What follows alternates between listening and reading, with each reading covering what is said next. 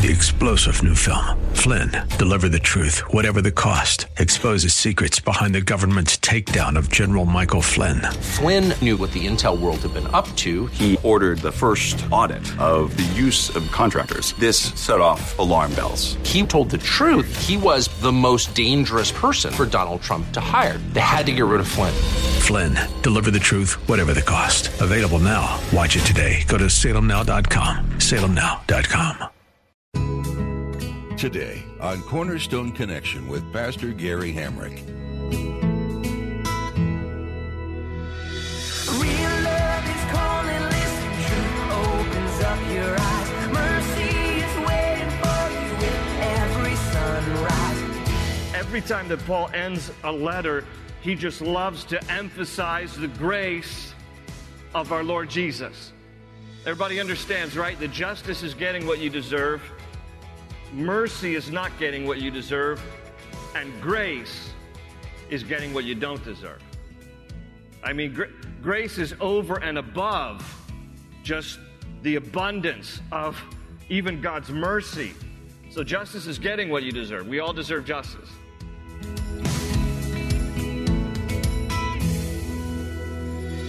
This is Cornerstone Connection, the radio ministry of Pastor Gary Hamrick of Cornerstone Chapel in Leesburg, Virginia. Pastor Gary is teaching through 2 Timothy. Each and every one of us has our own unique set of characteristics that show themselves in a wide variety of ways. From art forms, writing styles, music, or otherwise, many of us can identify certain patterns or trademarks in the works of others. In today's message, Pastor Gary draws our attention to one such characteristic of Paul, found in each of his letters grace. In his study, you'll learn that while Paul's usage might seem repetitive, we would do well to focus on God's grace all the same. At the close of Pastor Gary's message today, I'll be sharing with you how you can get a copy of today's broadcast of Cornerstone Connection. Subscribe to the podcast or get in touch with us. But for now, let's join Pastor Gary in the book of 2 Timothy, chapter 2, with today's edition of Cornerstone Connection.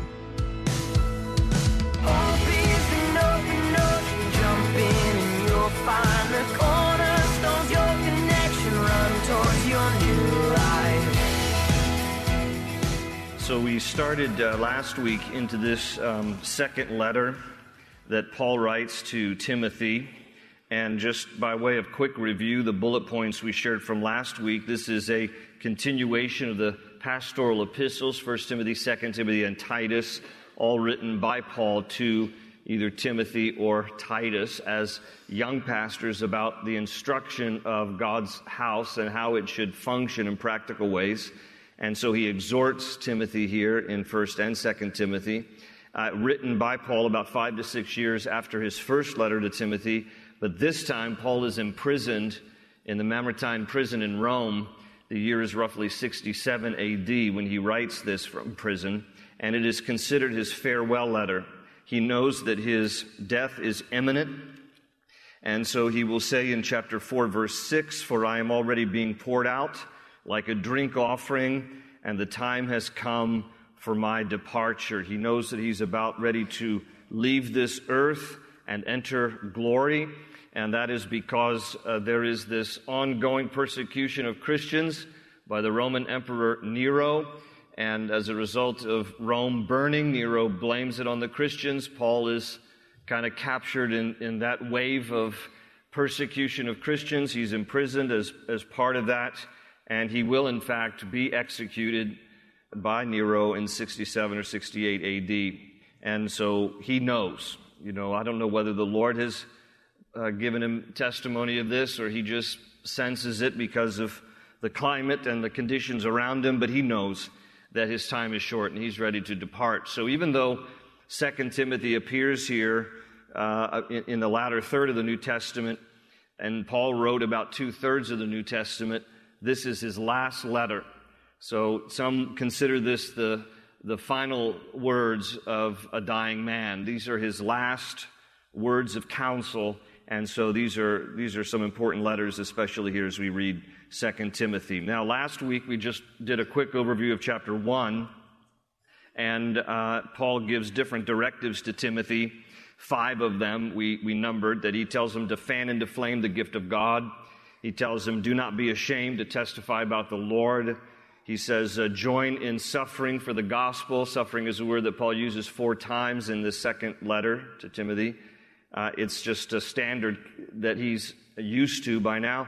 He, and he also tells Timothy to keep the pattern of sound teaching. Don't depart from good doctrine. Stay true to the teaching of God's word. And number five, to guard the good deposits. So that brings us up here to chapter two. I'm going to read the first seven verses. We'll see if we can get through these seven verses tonight. There's a lot in these seven verses, but he says in verse one, You then, my son, be strong in the grace that is in Christ Jesus, and the things you have heard me say in the presence of many witnesses, entrust to reliable men who will also be qualified to teach others. Endure hardship with us like a good soldier of Christ Jesus. No one serving as a soldier gets involved in civilian affairs. He wants to please his commanding officer. And similarly, if anyone competes as an athlete, he does not receive the victor's crown unless he competes according to the rules. Verse 6 The hardworking farmer should be the first to receive a share of the crops. Reflect on what I'm saying, for the Lord will give you insight into all this. So, why don't we do the same here? We're going to reflect on what he's saying we're going to go back up here to verse 1 of chapter 2. And again, he addresses Timothy as my son. He's not his biological son. Paul is the father of the faith in Timothy's life, so he's just kind of like a spiritual dad. It's a very affectionate terminology. Paul's calling him like, You're my son, my son in the faith. And he says to him, he instructs him, he says, I want you to be strong in the grace that is in Christ Jesus. And I love Paul's emphasis on grace. You know, he doesn't say be strong in the justice of, of Christ Jesus, though, though God is just. And he doesn't emphasize, you know, be strong in the law of Christ Jesus, even though God is the perfect lawgiver. He, Paul emphasizes the grace. I want you to be strong in the grace of Christ Jesus. Now, I just want to highlight, if you go, uh, just hang a left and go backwards, First Timothy, keep going, Second Timothy, uh, sec, uh, sorry, First Timothy and then Second Thessalonians, First Thessalonians. Just keep going to the left a little bit. I, I, want, I want you to see with me and go all the way back to Colossians. So just a, just a few pages to the left. And, and I want you to just notice with me the ways that Paul commonly ends his letters.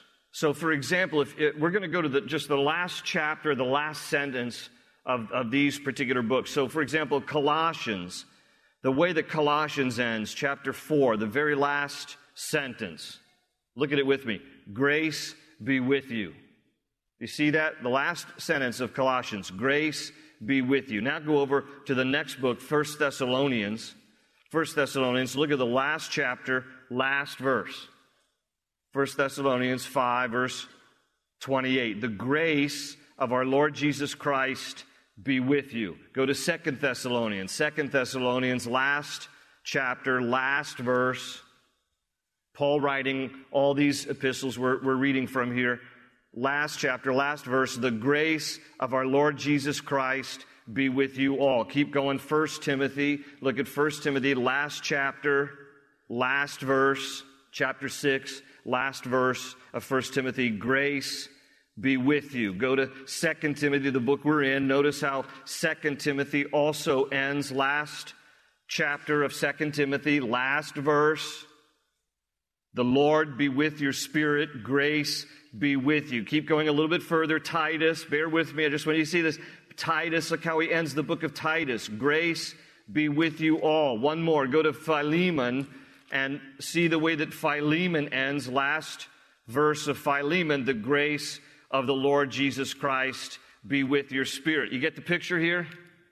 Every time that Paul ends a letter, he just loves to emphasize the grace of our Lord Jesus. Everybody understands, right? The justice is getting what you deserve, mercy is not getting what you deserve, and grace is getting what you don't deserve. I mean, gra- grace is over and above just the abundance of even God's mercy. So justice is getting what you deserve. We all deserve justice. But mercy is when we have God's favor, and so we, we, we don't get what we deserve. We get mercy instead of justice. But grace is over and above that. Grace is getting something we don't deserve at all. And it is, of course, that famous acronym, God's riches at Christ's expense. So it's just how God is a gracious God. And, you know, look, if you have failure in your life, and we all do, and sin in your life and a past in your life that troubles you, hey, come to Christ. Let Him forgive you of your sins. Let Him wash over your life because there is an abundance of grace to go around for every sinful thing we've ever done. Is anybody thankful for grace in your life? Amen.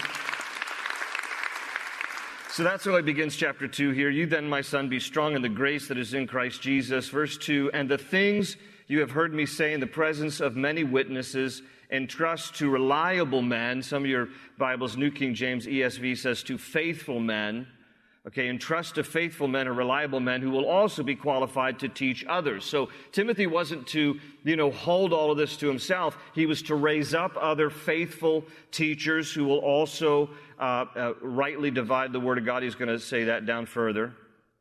And then in verse 3 through 7, Paul compares the Christian life to three particular occupations or vocations. If you notice with me between verses 3 through 7, he talks about endure hardship, verse 3, like a good soldier of Christ Jesus. No one serving as a good so, as, a, as a soldier gets involved in civilian affairs. He wants to please his commanding officer. So that's the first. So I'm just going to kind of go through this together because he exhorts us to live the Christian life like these three particular occupations or vocations or professions. He's going to talk about a soldier. He's going to talk about an athlete. He's going to talk about a farmer. So first things first here, he talks about, he compares the Christian life to that of a soldier. And one of the things that he says in verse 3 there is to endure hardship with us like a good, uh, a good soldier. The hardship being the training and the discipline. The, you know, it's, it's hard work and, it's, and it's, uh, uh, it takes a lot of training and discipline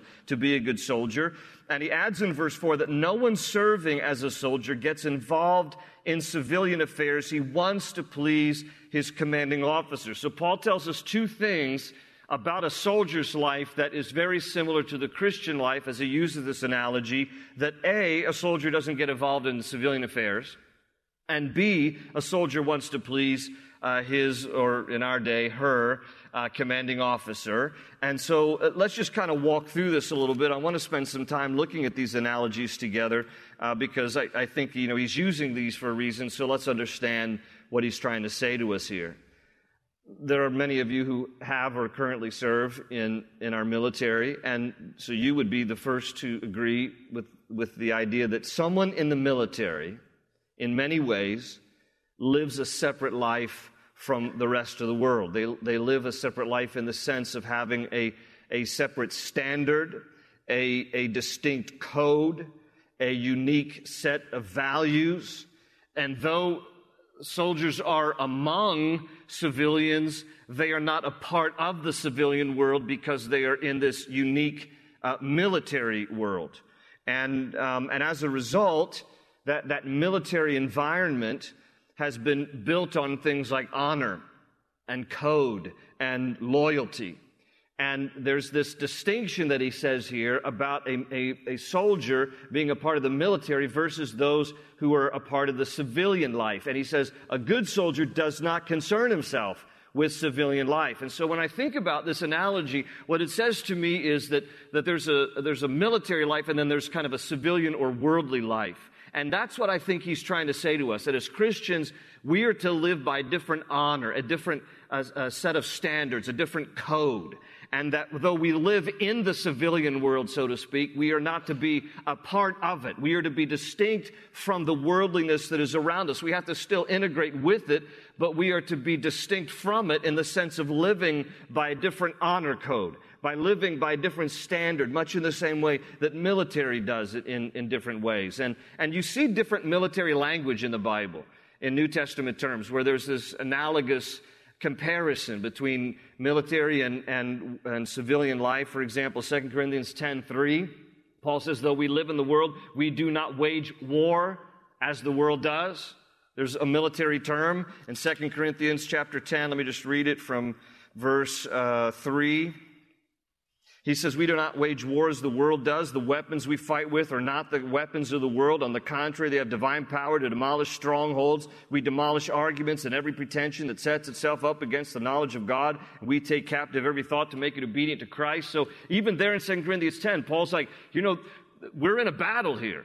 And, and so there's this military mindset, and he wants us to understand as a Christian that we need to carry this mindset into all that we do and not get ourselves involved in worldly, if you will, civilian affairs. First John chapter 2, the Bible warns us, do not love the world or anything in the world. If anyone loves the world, the love of the Father is not in him. For everything in the world, the cravings of the sinful man, the lust of his eyes, the boasting of what he has and does, comes not from the Father, but from the world and the world and its desires pass away, but the man who does the will of God lives forever. So I think when Paul speaks here about military, civilian, he's saying, all right, Christian, listen, you're in a battle. You need to live by a different honor code. You need to live by a different standard. It's unto the Lord. Don't involve yourself in worldly, civilian things because here, everybody needs to get this. As a Christian, there are three things that are constantly working in concert against you.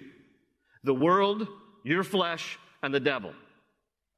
And the world is constantly trying to squeeze you into its mold. The world is constantly trying to influence you and me to conform to its image, to conform to its philosophy, to conform to its cultural mindset and its cultural and social worldview. But as Christians, you see, when we understand that the Bible is to shape our worldview, then we live by a different biblical standard and so again, though we're in the world, we're not to be of the world. We're to see things differently through the lens of the Bible. We are to honor God as our commanding officer because we want to please. That's the second thing he says here. Anybody who's in the military wants to please his commanding officer. And so that's the responsibility of us as Christians. And that's why the Bible talks about in terms of our faith being like this battle. And Paul would say back in 1 Timothy chapter 6, 12, he says, fight the good fight of the faith. He said, man, we, we are in a battle as Christians to defend the faith and to live in such a way that is distinct from the rest of the world. And so the world is waging war against us. Our flesh is waging war against us. And Peter would say in 1 Peter 2.11, abstain from sinful desires which war against your soul. So here again, this military mindset. And then, of course, the Bible warns us about the battle of the enemy, that the devil is constantly at work trying to tempt and trying to lead us astray. That's why Paul writes this whole section in Ephesians chapter 6 about finally being strong in the Lord and in his mighty power. Because we wrestle not against flesh and blood, but against principalities and, and darkness and spiritual forces of evil in the heavenly realms. So the world is working against us, our flesh is working against us, the enemy is working against us. We're in a battle. And as people in God's army, we need to recognize this, not live and involve ourselves according to civilian worldly standards. Be separate, distinct, live by a different honor code, serve your commanding officer in a way that pleases our Father in heaven. And, and, and that's an important aspect to all of this, too. How do you please your commanding officer?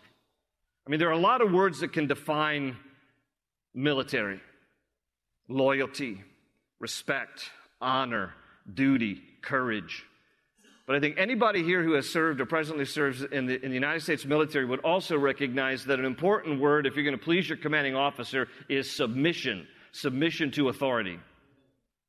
And we are called upon as those in God's army to submit to his authority and to honor him as our commanding officer. Listen, the, the United States Armed Forces oath of enlistment, okay, goes like this. I, and then you insert your name, do solemnly swear that I will support and defend the Constitution of the United States against all enemies, foreign and domestic, that I will bear true faith and allegiance to the same, and that I will obey the orders of the President of the United States and the orders of the officers appointed over me according to regulations and the Uniform Code of Military Justice, so help me God. Now, twice in there it speaks about orders, orders, obedience, obedience to the President, obedience to uh, those officers appointed over me. And when one takes that oath of enlistment, you are not your own anymore. You belong to the United States government and you no longer have your own choice about things. All right? You, you no longer will decide what you want to eat or whether you want to wear khakis or army green or whether you want boxers or briefs. You will be told. You will be told what to wear, what to eat, when to get up, when to go to bed, when to burp. You will be told everything. And we need to understand this, that as Christians, our mindset needs to be the same thing. When, when we are bought by the blood of Christ, you are not your own anymore. You belong to your commanding officer, and your life now is completely designed in surrender to Him, and, and it's all about obedience at that point and submission to the authority of God in your life.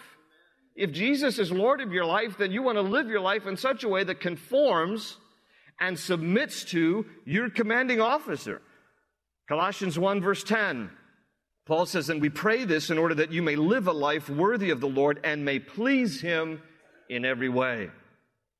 And by the way, you will not be able to please your commanding officer. You will not be able to please the Lord if you are more intent on pleasing people. If you are a, a people pleaser, you will not be able to be a God pleaser. Because if you're more concerned about what others think than you are about what the Lord thinks, you will never fully please your Father in heaven. Galatians 1:10 Paul says, "Am I now trying to win the approval of men or of God? Or am I trying to please men? If I were still trying to please men, I would not be a servant of Christ." The second thing that he compares our lives to in this passage is an athlete, and he says in verse 5 who competes according to the rules. To the rules. Now, there have been some athletes who have competed and some who have competed according to the rules, and some who have not competed according to the rules. And as a result, they've either been disqualified, or they've been stripped of a medal, or there's an asterisk by their name now in the history books. No one has ever won a Super Bowl ring or a pennant uh, or a medal because they cheated. They have to obey the rules. And if they don't obey the rules and it's discovered, then there are consequences. Mark McGwire, Alex Rodriguez, Ben Johnson. How many of you remember in the 2000 Olympics? Some of you weren't even born in 2000. I shudder to think. I, I was doing, uh, I was doing a uh, little devotional for FCA over Loudoun Valley High School this, this past uh, school year, and I was giving this illustration, and I, it had to do with the space shuttle disaster. I said, How many of you were around in 2003? Like, no hands went up, and I was just like, I'm feeling really old right now. But anyway, in the Summer Olympics 2000, how many of you remember the name Marion Jones?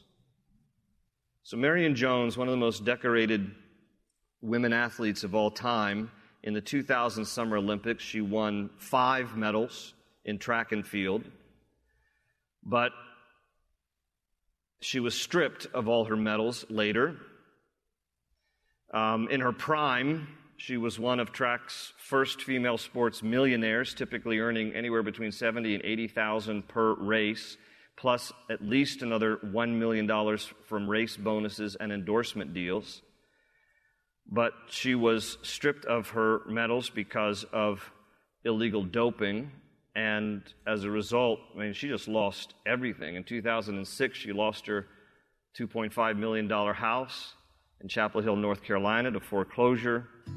And seven years after winning five medals, which were subsequently stripped from her, just seven years afterwards, Marion Jones was completely broke.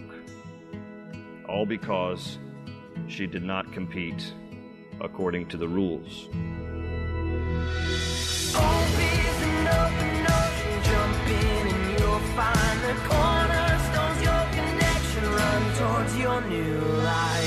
If you'd like to explore more of these messages from the book of 2 Timothy, you'll be able to find them at our website, cornerstoneconnection.cc. You'll find all of Pastor Gary Hamrick's Through the Bible teachings there.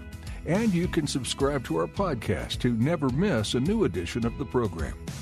We're glad you took time to learn from the book of 2 Timothy with us today on Cornerstone Connection, and we hope you've been encouraged listening to the words of the Apostle Paul. Paul was nearing the end of his life when writing to Timothy, but he wasn't planning to slow down his ministry. Paul wanted to continue to share the gospel message wherever and however he could, serving his Savior until his final breath. Paul's mindset is one that you're encouraged to adopt too. No matter your age or stage of life, you can be serving Jesus. You can continue to tell the story of the gospel and lead others to the grace and hope that you know. We'd love to come alongside you in prayer as you continue to minister for the kingdom. So please give us a call and let us know how we can do that. 703 771 1500. That's 703 771 1500. Thanks for tuning in today. Pastor Gary will have more to share next time right here on Cornerstone Connection.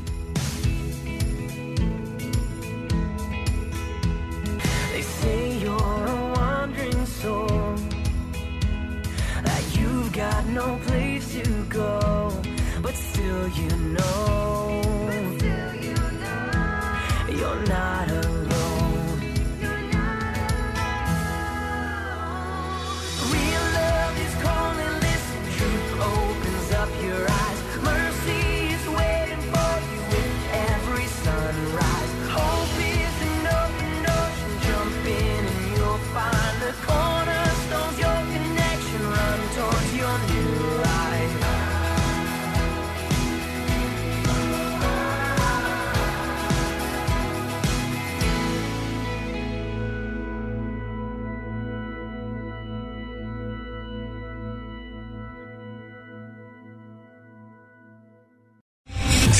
General Michael J. Flynn, head of the Pentagon Intelligence Agency, knew all the government's dirty secrets. He was one of the most respected generals in the military. Flynn knew what the intel world had been up to. He understood its funding. He ordered the first audit of the use of contractors. This set off alarm bells.